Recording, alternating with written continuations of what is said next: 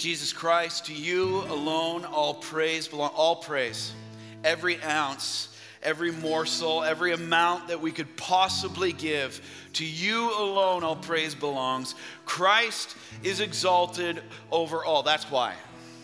Because Jesus Christ, the King of Kings, the Lord of Lords, has all authority in heaven and on earth given to him. That's why you get all the praise. Because you're the King you're our King. You're the head of this church. You are the one that dwells in unapproachable light. You are altogether holy and merciful and righteous and gracious and compassionate. God, you are steadfast in your love for us. You are a promise keeping, creating, sustaining, transforming God. You are the God who stays the same yesterday, today, and forever, and you transform us one degree of glory to the next, and you will finish the work that you've started. That's why you get the praise, because you are faithful.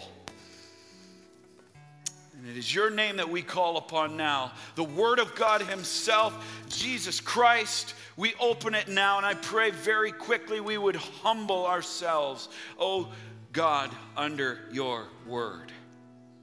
Teach us, convict us, refresh us, encourage us. Let us not kick your word away in pride. Lord, just humble ourselves right now. This is where change happens. This is where transformation happens. And we take a moment right now to cast those anxieties, to cast whatever distractions are on our mind right now, that we would come before you with clean hands and pure hearts and say, Jesus, take this. I repent of this. I need to hear from your word. I'm coming under you willingly, joyfully, promptly. Say what you want to say to your people. Guard my mouth from error, Father.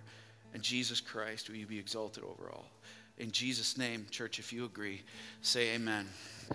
Amen. amen. You may be seated. You may be seated. Well, let's open our Bibles to Psalm 51.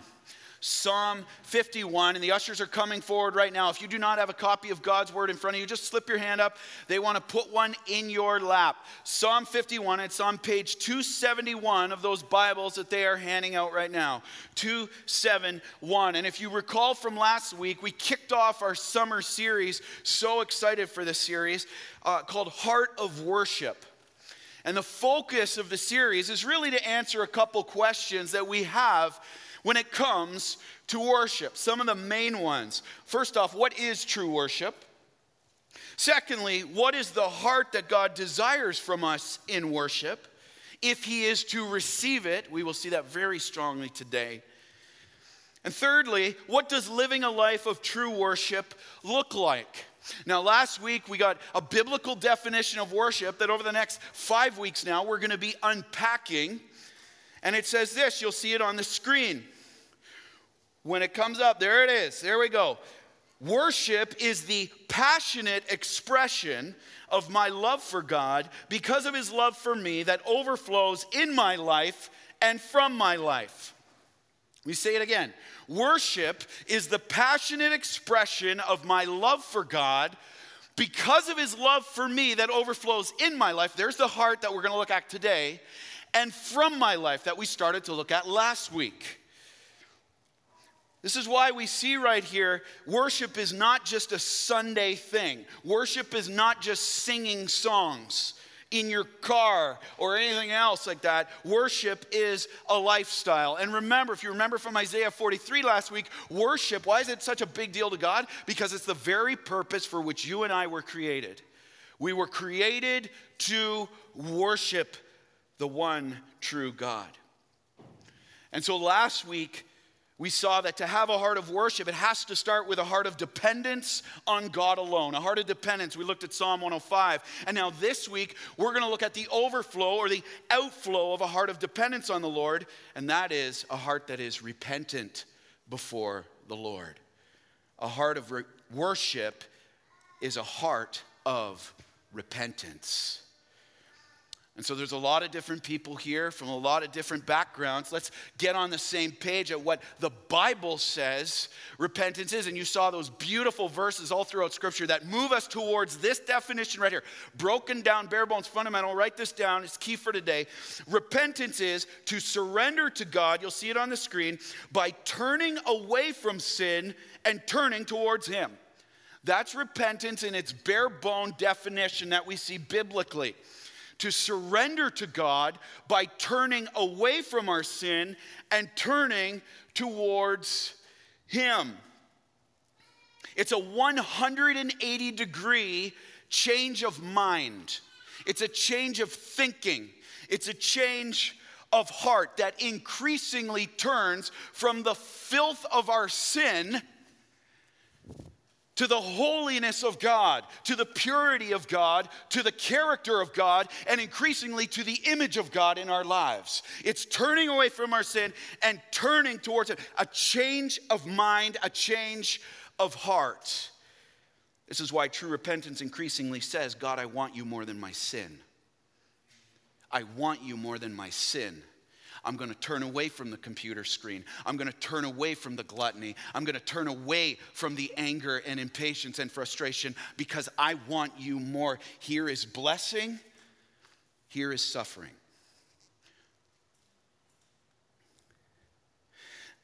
Why is it so important that the psalm, the Psalter, would contain a numerous amount of what's called penitential psalms that we'll look at today psalms of repentance, why is it so important to God? Well, here's why you'll see it on the screen. Without true repentance of the heart, there can be no true worship from the heart. There it is. Without true repentance of the heart, hear this today, loved ones. There can be no true worship from the heart. But the problem is this would you agree with me? We more often rationalize our sin than repent of it. Would you agree? Maybe it's just me. Thanks. That's great. We often will rationalize our sin more, try to justify our sin, than repent of it. Some examples we see, maybe these will ring home to get our thinking started here. We minimize it, we rationalize it through minimizing it. Well, it's not really that bad. That pornography that I'm looking at, well, it's not like I do it as much as maybe I used to, or, or that other guy.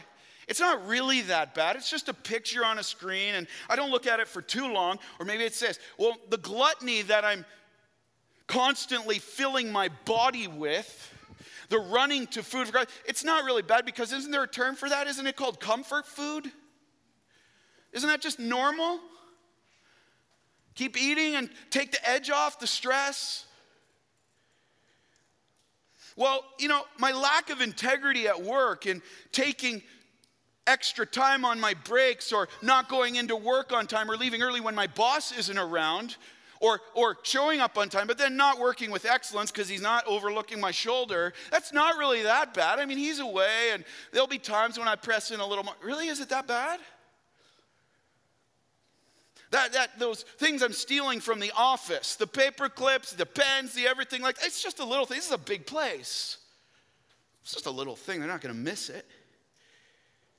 That, you know, that exam that I just looked at my classmates' paper for that one answer, but I did the rest myself. It's not that bad. That little lie that I told, it's just a little, what do they call it these days? White lie. What's a white lie? It's just a little lie. Like I just had to fudge that to get ahead. But every here's the thing, everybody's doing that. What's the point? What does it matter? It matters to God, it has to matter to us. Or if we don't minimize it, here's another way we rationalize it. We blame others for it. We blame others for our sin. Well, I had to lose my temper because my spouse didn't do what I wanted. I, she, he made me angry. Did he make you angry? Really? Did she?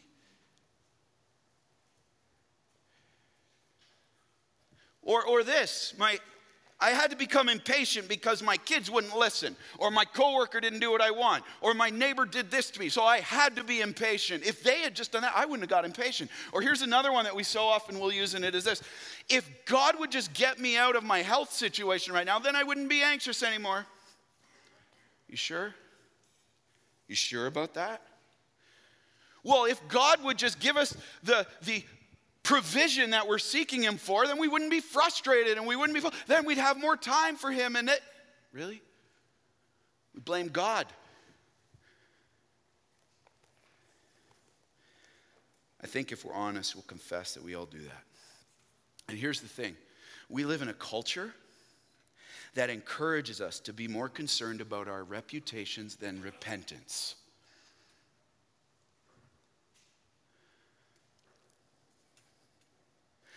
See, it encourages us not to give into a worship of God, but what is it? A worship of self.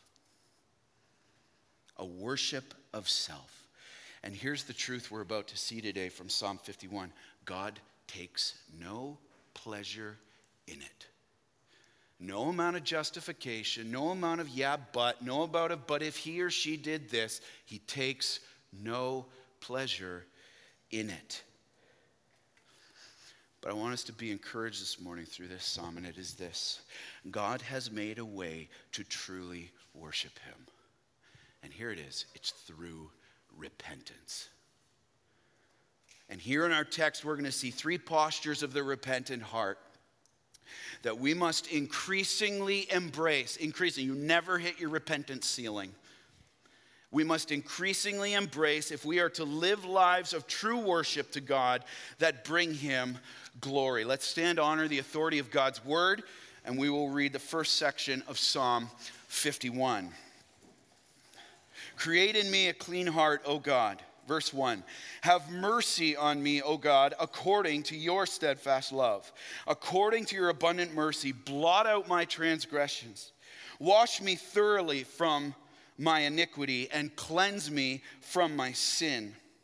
For I know my transgressions, and my sin is ever before me. Against you, you only have I sinned and done what is evil in your sight, so that you may be justified in your words and blameless in your judgment. Behold, I was brought forth in iniquity, and in sin did my mother conceive me.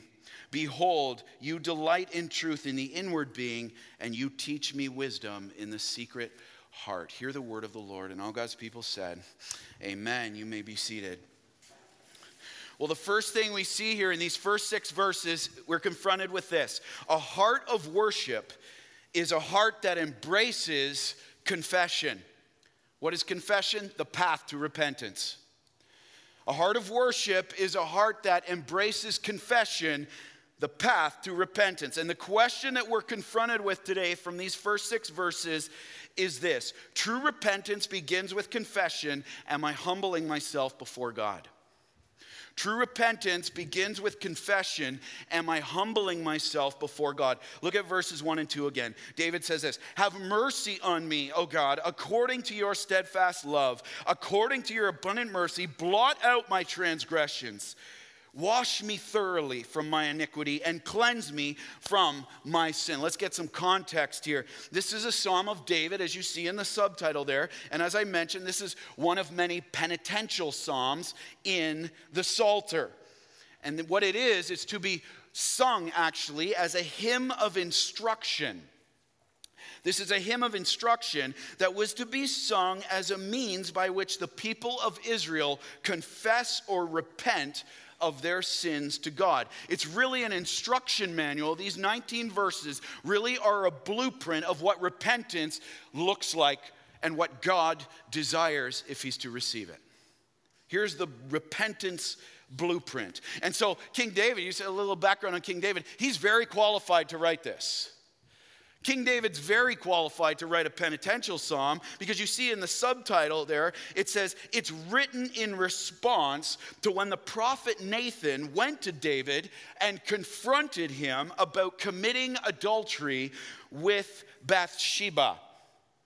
And then, on top of that, to try to cover it up, plotting the murder of her husband Uriah. And then lying about it and living in deception. You can read about that in 2 Samuel chapter 12, verses 1 to 15. Now, you remember, a little brief recap here Uriah was one of David's most faithful soldiers. And David should have been off to war with the kings, but he stayed home. He stayed home and he's on his rooftop and he sees Uriah's wife Bathsheba taking a bath and then the enemy comes in, and because David wasn't doing what he was supposed to be doing, he wasn't on guard, and all of a sudden, he gets Bathsheba pregnant and tries to cover it up through her husband, and when that doesn't work, he murders her husband. So, if there's anyone qualified to write a psalm of repentance, it's David. And the psalm here is David's response to when Nathan came to him and said, You are the man. You are the man. Do you have godly men and women in your life that can just come to you and say what you're doing is wrong against the Lord? If not, hey, loved ones, start praying for them. You have men and women in your life that'll do that, you hold on to them. Those are people that love you. Faithful are the wounds of a friend. And so, David's response in verses 1 and 2, notice this. Uh, when he's confronted with his sin, what does David do right out of the gate in verses 1 and 2? He humbles himself. He humbles himself. He turns urgently to God and appeals for God's mercy. Look what he says here, right out of the gate. Have mercy on me, oh God. He's like, I'm not going to posture myself. I'm not going to re- rebuttal this rebuke in pride. Well, yeah, Nathan, but, blah, blah, blah. I'm humbling myself under it. Have mercy. I'm turning to the Lord. The word mercy there means, the Hebrew word means to have compassion. Have compassion on me, God. Have grace. Save me from my sin because I have broken your law. I've broken your word. Now, notice this. Notice in David's response here. David is not appealing to God based on his worthiness to do so. He's not like, I'm King David. You said I was the man after your own heart. So here I am. Please forgive me. He's not basing it on his merit, he's banking everything on God's mercy. There's nothing in David's merit. David deserved to die for this sin. That's the penalty of sin is death. He deserved to die for it and he knows it. But his appeal is totally based on God's character. Notice the key words there. Have mercy on me, O God. What's it according to? According to me? According to my abilities? No, according to your. According to your steadfast love for him. Now, so key in the Hebrew there, the, the, the phrase steadfast love, there's no ch sound in Hebrew, so it's chesed, love. It's a guttural. CH is pronounced chet. And so it's called chesed love, which is the strongest, unbreakable word, covenant love that God could ever give according to your steadfast love, according to your unbreakable, loyal covenant love that you promised to your children, that isn't dependent on what they do, but on who God is. It was according to God's abundant or great mercy that David pleads with the Lord to blot out his transgressions. I love the term blot out. Circle that and write this down. The, the term blot out means this to wipe out abolish and obliterate. I love that. It's not just like, hey, maybe wipe them out and then, no, no, no. Obliterate my transgression from your memory. Remember my sin no more. What's transgression? Just rebellious acts against God. It's another name for sin. And wash him thoroughly, that is completely from his sin, to cleanse or purify him. Leave no part untouched, Lord. Now, live in the text for a moment. Just live in the text. Put yourself here. When God confronts David with his sin through Nathan, remember, what doesn't David do? We have to get this. He doesn't, in pride, make excuses for his sin. Yeah, but she was taking a bath. If she had just not been there, I wouldn't have said, Really, David? He's not making excuses for his sin. Well, if the servants weren't cleaning my room, I could have been there. Really? He's not blaming other people. He's not making excuses for it. He no longer tries to hide the sin, saying, Nathan, can you just not tell anyone, please? Can you just not? Like, he doesn't even go there. He's not trying to hide it. He doesn't run, notice, he doesn't run to other things to try to numb it. I'm not going to run to the wine. I'm not going to run to the alcohol. I'm not just going to, well, maybe I'll try to earn off my sin by going to the battlefield and start being a good soldier for the Lord. Really? He's not running to other things to try to make himself feel better. He's taking the conviction and turning to the Lord. He's not getting defensive. Well, that's just your opinion, Nathan. Who are you to tell me how to run my life? Does this sound familiar? We might not say that with our mouths, but I guarantee we're tempted to say it in our hearts. I guarantee it. Who are you to tell me how to live? What's this? He doesn't say this. Well, I'll get around to dealing with my sin later. When it's pointed out to him by the goodness and love and grace of God, he's promptly dealing with it. He's turning to the Lord with it. He's not saying, well, I'll just, maybe I'll pray about that and then we'll deal with that sin maybe later. I have. He's like, it's go time. He quickly humbles himself and gets low. If you could take your sermon note and just put two words at the top of it today, it would be like this get low. Get low before the Lord and stay there. He gets low before his God and he confesses his sins and he pleads. That's what these first six verses are a plea for forgiveness, not based on his merit, not based on his worthiness. He's filled with lust, he's filled with adultery, he's filled with deceit, he's filled with murder. He's filled with the same things you and I are but he bases everything on God's mercy, loving, kind, compassionate, and gracious character that was, notice this, that was ready to forgive David and draw near to him if he would but turn to him in true repentance. God will oppose the proud. He will actively work to break us of our sin, but he will embrace us with his grace to those who are humble. This is David's banking everything on that. He embraces confession so he can once again embrace the Savior. Question True repentance begins with confession. Are you humbling yourself before God? Are you humbling yourself before God?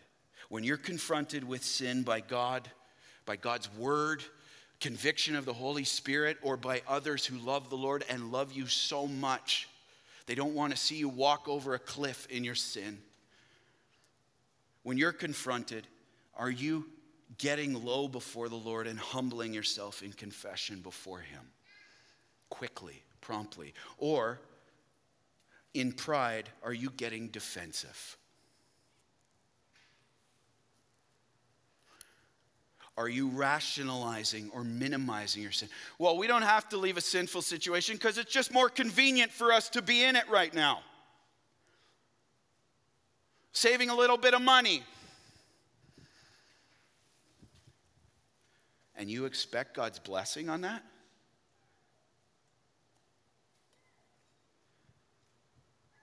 Are we rationalizing it? Are we minimizing? Are we blaming others for it? Just, hey, can I just encourage you? This was such a hard week for me prep wise. Can I just encourage you with this too? Can we just get real and humble ourselves before the Lord? This is where life change happens. And we have a choice to make right now, Hope. We have a choice to make. We can sit here in our pride and point fingers at me or God or anyone else. But at the end of the day, between you and the Lord, this is what the Lord says leads to repentance, which leads to worship, which leads to life. So you can do that if you want. But I just encourage you with everything I can as your pastor that loves you. Can we just humble ourselves before the Lord and say, Search my heart right now? Because this is not about my reputation. This is about repentance. And the true worship, the only worship that you will receive is on the line. And therefore, your glory in my life and through it. It's not a game. Are we humbling ourselves before? And maybe you're here, maybe you're here and you're like, you're not going to the Lord with that because you're sitting under guilt, you're sitting under condemnation, and you're like, I can't go to the Lord. I got to kind of clean myself up a bit. Listen, it's True repentance is not based on your merit, it is based on God's unchanging mercy and love for you. He's like, Son, daughter, I see you in that. Would you but turn? I don't want to have to break you of your sin. It is my loving kindness that leads you to repentance. This is what David knows. This is what he's banking on and what we must understand today. John 6:37 Jesus says, "Those who come to me I will not cast out." We must humble ourselves and go to him in confession to have true repentance. Now, okay, you say, well, how do I do that? What does true confession actually look like? We see two ways right here in our text. Here's the blueprint. True confession is this I must acknowledge my sin, get specific, and make no excuses.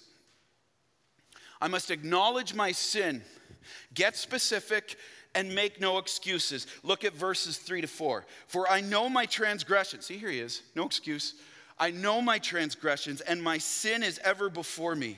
Against you, you only have I sinned, and done what is evil in your sight, so that you may be justified in your words and blameless in your judgment. See, David declares that he acknowledges and recognizes his sin, and it's always before him. That means in the forefront of his mind. I know this is happening because he sees it how God sees it. Do you and I see our sin how God sees it or how we want to see it?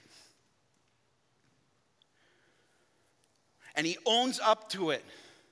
David owns up to his sin by declaring that although he realizes that he has wronged Bathsheba and Uriah, he has hurt that and broken that family.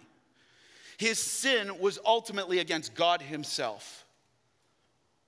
His sin was ultimately against God himself. And in God's eyes, what David did was evil. And David was not going to try to justify it or make excuses or call it anything less than what God called it. He's saying here, the sin is what you say it is, God, not what I want to call it. It's not a joke.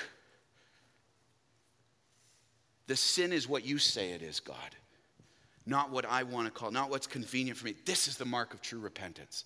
This is the mark of godly grief that leads to life. See, God was right and David was wrong. End of story. And we could sum that up, he's not making any excuses. And so David would submit to whatever God, see that in verse 4? Whatever God decided to do to him, David's submitting because he knows God is completely justified. Completely to do whatever he decided to do with David's request. You didn't make me do this, God. You are justified to do whatever you see fit. I'm throwing myself on your mercy right now. He says, if we could sum that up, he says, I choose to do this. I chose to do this. Neither the devil nor anyone else made me do it. I am guilty, and whatever you decide to do, Almighty Father, I accept because you are justified and I'm throwing myself on your mercy. See what David's doing here? He's expressing what's called godly sorrow.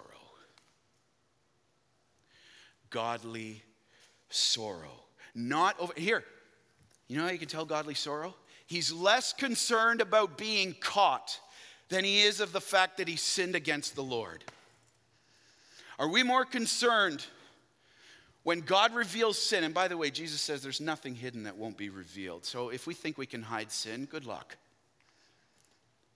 But when that sin comes out, are we more devastated by the fact that we got caught in it, or are we more devastated and sorrowful over the fact that we sinned against a loving God that created us for His glory and He's perfectly holy and ready to show His power and glory through us if we would just continue to seek Him in holiness?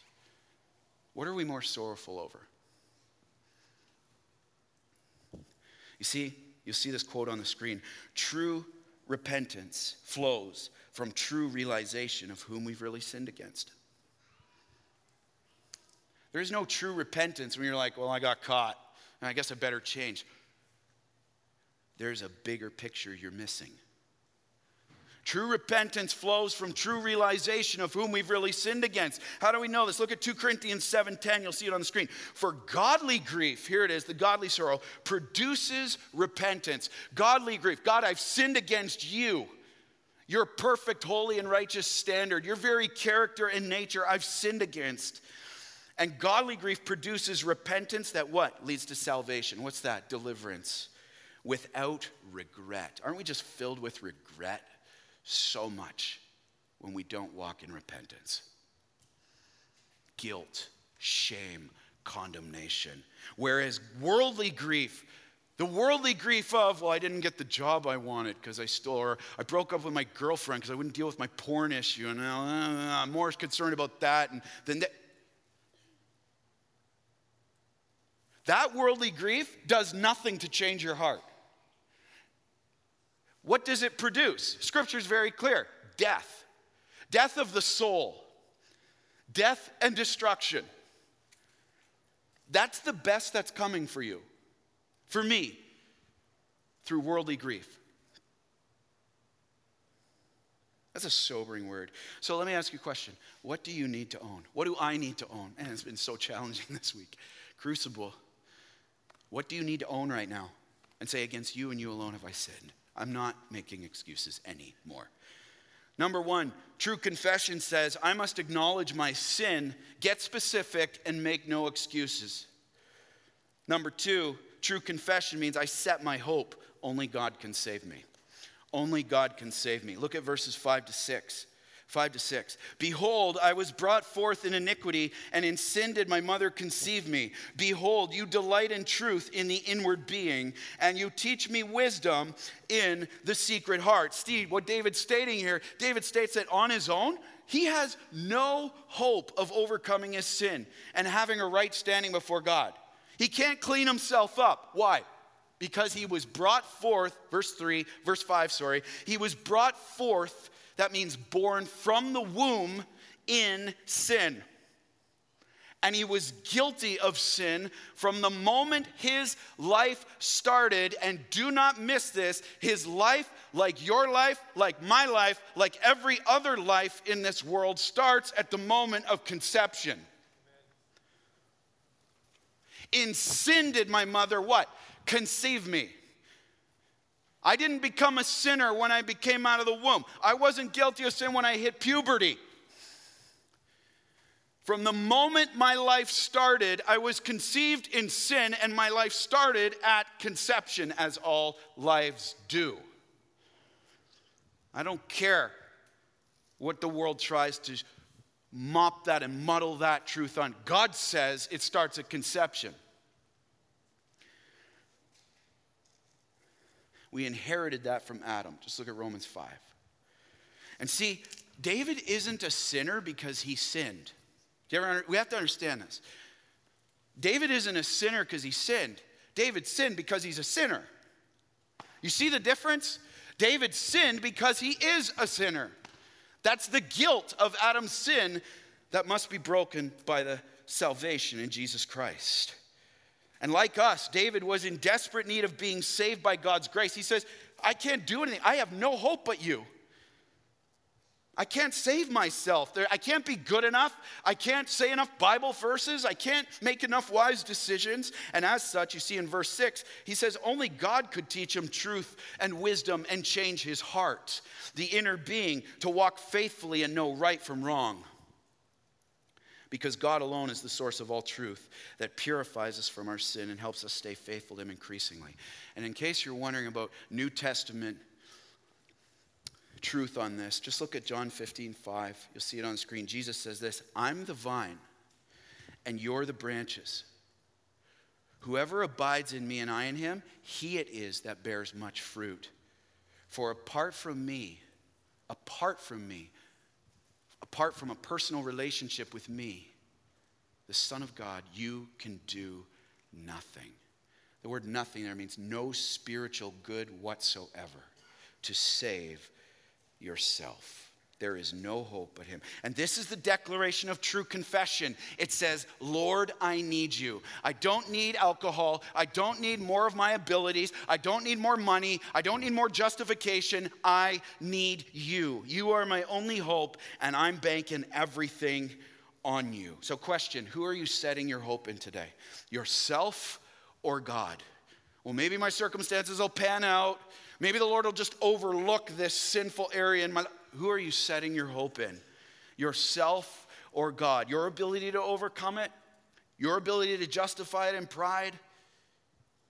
or humbling yourself before Him. Maybe you're here and you've never, maybe this is the first time you've heard this, you've never confessed Jesus Christ as your personal Savior. And your first step to setting your hope in God is to say, Jesus Christ, I believe you are the Son of God that came to earth as fully God and fully man and lived a perfect life for 33 years. And you went to the cross to pay the penalty for my sin so you could wash me clean, so you could blot out my transgressions. And I have no hope apart from you.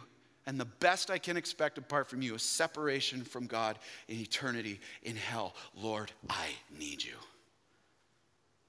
That's your first step to setting your hope in God. A heart of worship is a heart that embraces confession, and from the overflow of confession, posture number two is this heart of worship is a heart that seeks restoration. This is the purpose of repentance. So we've gone the path and now the purpose. The question we're confronted with in 7 to 12 is this Repentance leads to restoration. Here's ready for some good news. Repentance leads to restoration. Do I realize what's at stake? Do I realize what is at stake? Look at 7 to 12. Purge me with hyssop, and I shall be clean. Wash me, and I shall be whiter than snow. Let me hear joy and gladness. Let the bones that you have broken rejoice. Hide your face from my sins, blot out all my iniquities, create in me a clean heart, O God, and renew a right spirit within me. Cast me not away from your presence, and take not your Holy Spirit from me. Look at verse 12. Look at this. Restore to me the joy of your salvation, and uphold me with a willing spirit. See, after humbling himself and confessing his sin to the Lord, David then asked God to restore him through repentance to a right relationship with God. David knew that because of his sin, his purity in the Lord was tainted. His joy in the Lord was absent. His desire for the Lord was compromised.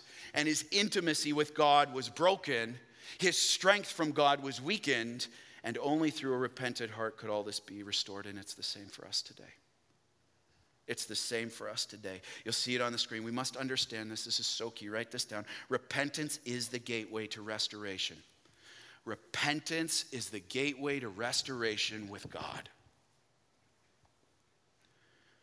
Initially through salvation and being restored to a saving faith in Jesus Christ. We repent of our sin and confess Him as our Lord and Savior, but then ongoing for an ongoing cleansing, intimacy, and presence. Manifest presence. This is why Acts 3:19, it's one of my favorite passages in all the scripture. You saw it on the screen. Apostle says, Repent, therefore, and turn back. Turn away from your sin, turn towards the Lord. Why? That your sins may be blotted out. There's that blotted out again, obliterated, not remembered anymore. What? That times of refreshing. Anyone here in need of times of refreshing of the presence of the Lord today? Yes. What's the gateway to that? Repentance. Times of refreshing may come to the Lord. Question Repentance leads to restoration. Do you realize what's at stake? By keeping your sin, by walking in that, by allowing your heart to be hardened with that? Are you realizing? Well, let's check this out what, what restoration actually looks like. This is what's at stake. I will have, through repentance, I have restored purity through the Lord restored purity through the Lord. Look at verse 7. David says this Purge me with hyssop, and I shall be clean. Wash me, and I'll be whiter than snow. Now, the term purge there in the Hebrew means to remove or purify my sin.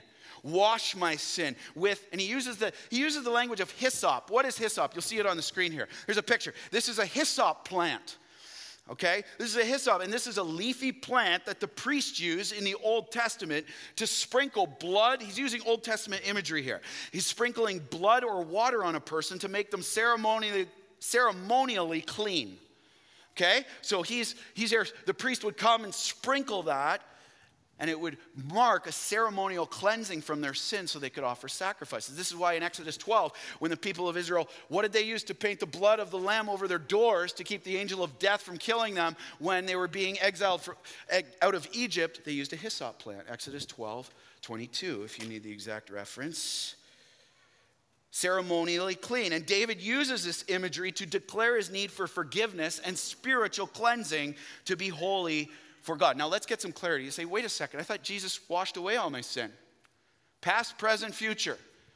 We don't want anyone to be confused. Here's what this means For all who've repented and trusted Christ as their Savior today, we've been given a new heart. Ezekiel 36, 26. Yes. Positionally, we have been cleansed before God. So when God looks at us, He doesn't look at us in our sin. He looks at us through the blood of His Son, Jesus Christ, which is perfect, holy, righteous, and pure. So positionally, we're cleansed before God and declared righteous. All our sins been forgiven. Yet, yet, we are still in need of ongoing cleansing. Ongoing cleansing from sin that hinders our fellowship with Christ and with one another. This is why 1 John 1 9 says, condition if. If we confess our sin, he is faithful and just to forgive us and what? Cleanse us from all unrighteousness. There's an ongoing cleansing that's needed, that the power of the Holy Spirit would not be quenched, that the fellowship of the believers would not be hindered. So, question what sin is hindering your fellowship with Christ and with others and needs confessing today? This is what's at stake the purity the purity before God through the Lord. Ask. You're wondering, ask? Ask the Lord. Ask other brothers or sisters that love Him, and you walk with an accountability. Number one, through repentance, we have restored purity through the Lord. Number two, we see here, through repentance, we have restored joy, joy in the Lord. Look at verse 8 and 9. Let me hear joy and gladness. Let the bones that you have broken rejoice. Hide your face from my sins, and there's that term again blot out all my iniquity. See, once David had repented of his sin and been forgiven and cleansed by the Lord, look what happens. Look what's on the other side. He was cleansed from the guilt that he felt for it. That's the bones being broken, the entire person. I'm feeling crushed by this. God would remember his sin no more, and his joy in the Lord would be restored his joy in the Lord would be restored. See, do you ever realize, loved ones? Do you ever realize that when we have ongoing, unrepentant sin in our lives that we know we need to deal with and we have not brought before the Lord, um, our joy in the Lord is sapped? And we're more apt to grumble and complain. See, because here's what we must understand Sin always overpromises and underdelivers, right? Sin never increases our joy. Ever. Sin never increases joy, it only increases joylessness. Overpromising, under delivering. So, question Is this you today? You ever get in that season where you're like, I just feel like so dry and I'm just prone to complain. I'm noticing my heart getting hurt. Hey, I encourage you, take it before the Lord and say, as David prayed in Psalm 139, Search me, oh God, and know my heart. The Holy Spirit wants to get it out of there. And as soon as He reveals that, cast it on the Lord. Acknowledge it, set your hope in Him, and He will restore the purity, He will restore the joy. But that's not all He restores. Look at this, number three, He restores desire for the Lord. Look at verse 10. David says, Create in me a clean heart, O God, and renew a right spirit within me. The word create there means transform my heart. What's the heart? The inner person the mind, the will, the center of emotion, and a moral character. And David says, and renew a steadfast or right spirit in me. That is the will. Renew in me a desire to do what you say is right, God. What you say is right. See, here's what we must realize from this, loved ones unchecked sin hardens our hearts to living how God desires us to live. But a refreshed heart leads to refreshed desires. You ever realize when you start to get out of God's word for a while, you let sin manifest itself for a while, you ever realize how your motivation for trying to get back in God's word and do what he says is right just goes, that's why. It's in need of renewal. Is your heart in need of renewal today? Sin removed, renewal given. Number four, restore, repentance restores intimacy with the Lord. A desire for the Lord leads to restored intimacy. Look at verse 11. Cast me not away from your presence and take not your Holy Spirit from me. The word, the word presence there in the Hebrew means this the place of God. Listen to this. Look at what's at stake. With unconfessed sin, here's what you are forsaking the presence of God, which is the place of God's peace, the place of God's joy, the place of God's comfort, the place of God's power, the place of God's holiness. That's what's at stake. You see, more important, look what David says here more important than David's kingdom. Notice he says, more important than his family. He's not asking, restore my reputation, God, restore my buildings, restore my money, restore all this. What's he asking? It was the manifest presence of God that was at stake in his life. This was his greatest loss because of his sin. Do you realize what's at stake in our lives? Same thing God's intimate, conscious, manifest presence with us. See, David appeals to God to not take the Holy Spirit from him, which would also mean if you take the spiritual power out, what do you think is going to happen to your ability to serve God fruitfully and faithfully? So he's appealing God, don't take your Holy Spirit because it also means David's ability to serve faithfully and fruitfully for the Lord. Now let's get some clarity. Again, context is key. Old Testament, the Holy Spirit hasn't been poured out yet. That happens in Acts 2 at Pentecost, right? Holy Spirit hasn't been poured out yet. So we see all throughout the Old Testament, God anoints his leaders, God anoints his chosen people with the Spirit for specific tasks. How many times in the Old Testament do you see in the Holy Spirit rushed upon him? The Holy Spirit rushed upon him. The Holy Spirit rushed upon him. That's why. God's anointing him for service. So today, though, when Christians sin, the Holy Spirit isn't taken away from sin. The Holy Spirit is the seal or guarantee of our salvation. You can just look at that in 2 Corinthians chapter 1, 22. He's the seal, the promise of our salvation, can't be taken. But here's the reality for us we may be set aside from service or usefulness to God until we are made right through repentance and are no longer quenching the Spirit in us. Holy Spirit's like, get out of here. He's like, get out of here. He's trying to kick sin out. That's why Ephesians 5 says, be filled with the Spirit. Don't gratify the desires of the flesh. This is what's at stake. Repentance restores intimacy with God and restores fruitfulness for God. Lastly, we see this repentance restored. We have a restored purity through the Lord. Through repentance, we have a restored joy in the Lord, a restored desire for the Lord, a restored intimacy with the Lord. And now, here we see in verse 12, a restored strength from the Lord. David asked the Lord to uphold him. Notice that? Look at verse 12. Restore to me the joy of your salvation and uphold me with a willing spirit. The word uphold there loved ones, means to support or strengthen. This is the key to God's strength in our lives. Support me, strengthen me with a willing spirit. Willing there means generous or eager spirit.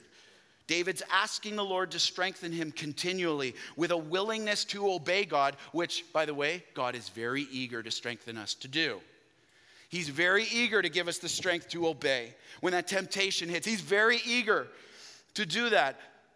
And the truth we see here is this repentance is the channel through which God's strength is released into my life.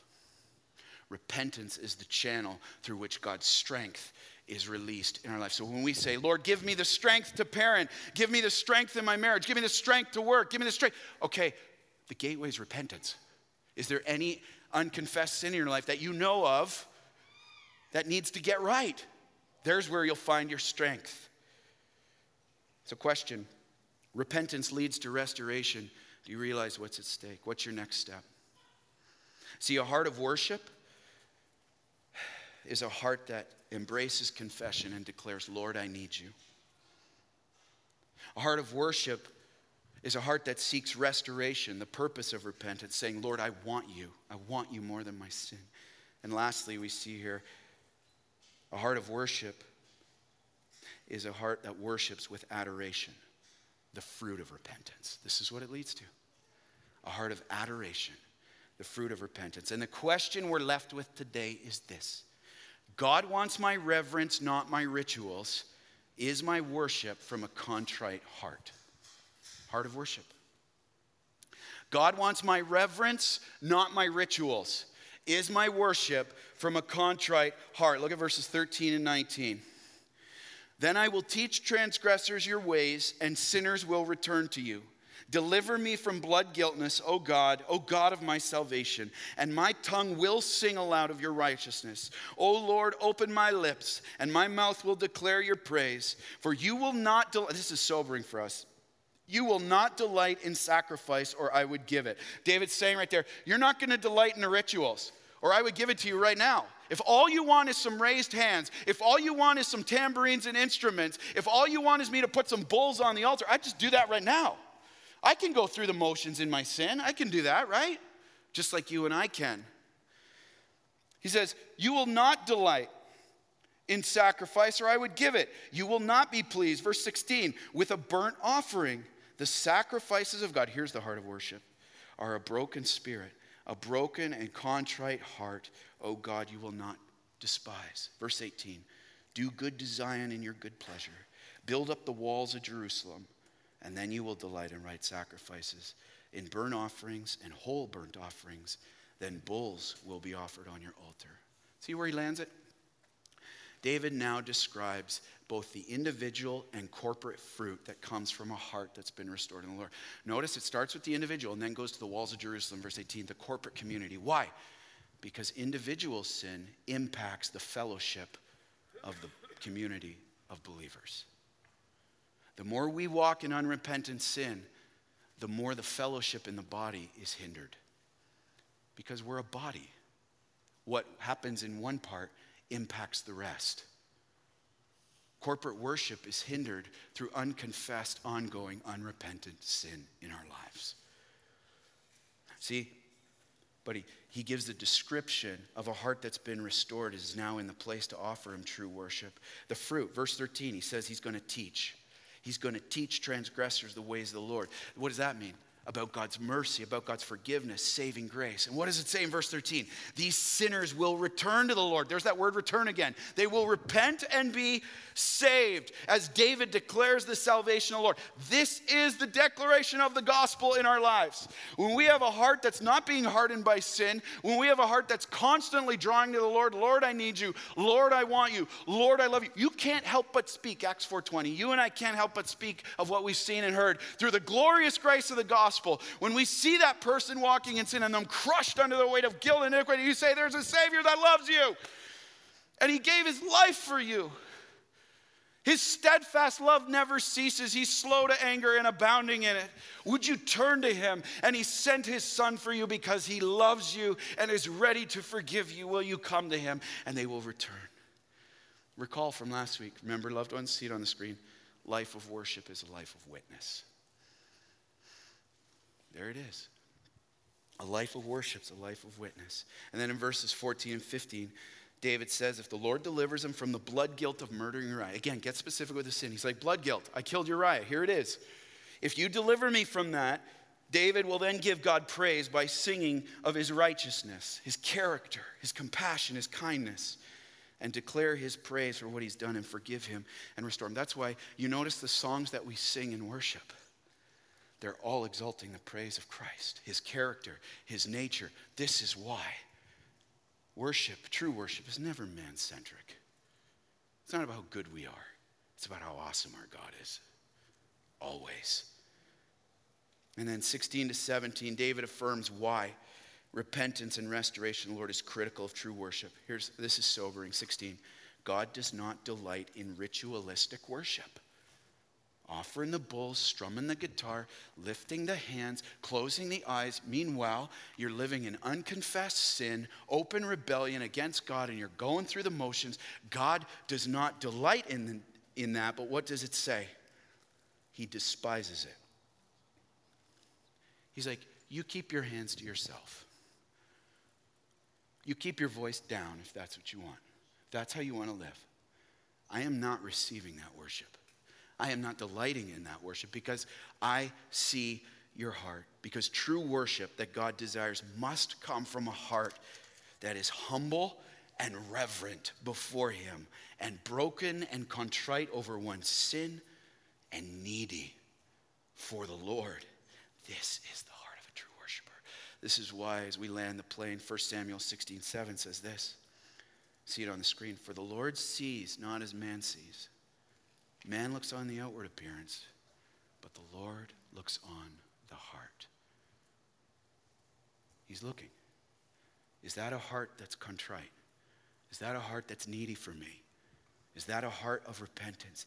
He's not looking at our flashiness. And this is why I love how this got scaled back today. You notice that? He's not looking at flashiness. He's not looking for lights. He's not looking for like crazy keyboardists, although I love our keyboardists, praise the Lord, and they're not crazy. That's great. He's looking for hearts of worship that say, forget the instruments. Here's my heart. Here's my heart. You can take your voices, you can take the stage, you can take it all. I want your heart. And if those things happen as an overflow, raised hands, closed eyes, shouts of praise the Lord, but let them come from a heart that is truly seeking the Lord, saying, Lord, I need you. Lord, I want you. Lord, I love you. God wants my reverence, not my rituals. Is my worship from a contrite heart? What do you need to get right with the Lord today? Ask Him. Ask Him. He's ready to meet you. Let's pray.